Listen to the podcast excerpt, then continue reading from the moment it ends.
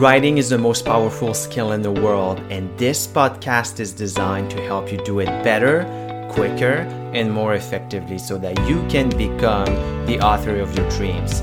My name is Leon Larouche. I'm your host, CEO, and founder of Trivium Writing. I hope you enjoyed this episode.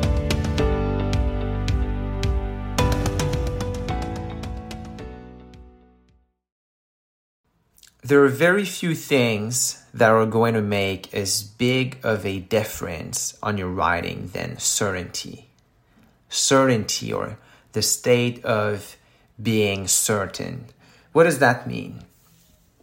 Well, being certain of something means that the doubts of other people can't bring you down. And let me be clear about this having doubts in and of itself isn't a bad thing. We all have doubts about certain things and we all need to doubt ourselves in order to grow. If we were certain of everything 100% of the time, we wouldn't grow. We'd be arrogant. So there's a place for doubt. But I want, to th- I want you to think about it this way.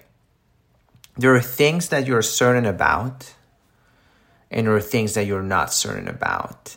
And there are things that I am certain about, and other things that I'm not certain about. And the things that I'm certain about constitute my lane, constitute where I'm a leader.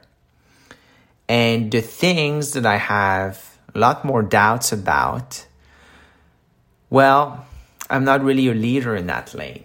But we all have a different lane.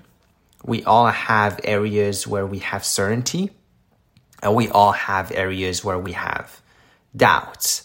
And I'm not a proponent of the idea that you should make it until that you should fake it until you make it.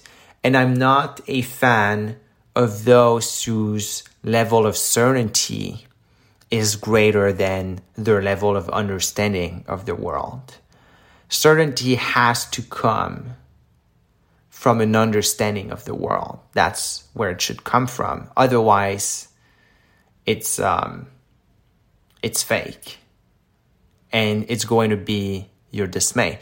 But anyway, there are there are areas where you are certain, and there are other areas where you're not so certain. And so, if you want to improve your writing, if you want to be a word leader, if you want to lead people, change their lives positively, then you have to focus on these areas where you have a lot of certainty. And the best piece of advice that I can give you is to literally think about certainty when you speak, when you write, when you think. Think of the world, think of the word certainty and try to think about where does certainty lie for you and write about these things. And I'm not saying that you shouldn't write at all about these things. You have less certainty. What I'm saying is, well, you should probably investigate these things more. You should probably ask more people about them. You should probably read more, listen more, and really get the amount of research you need to come to your own conclusion and have some level of certainty.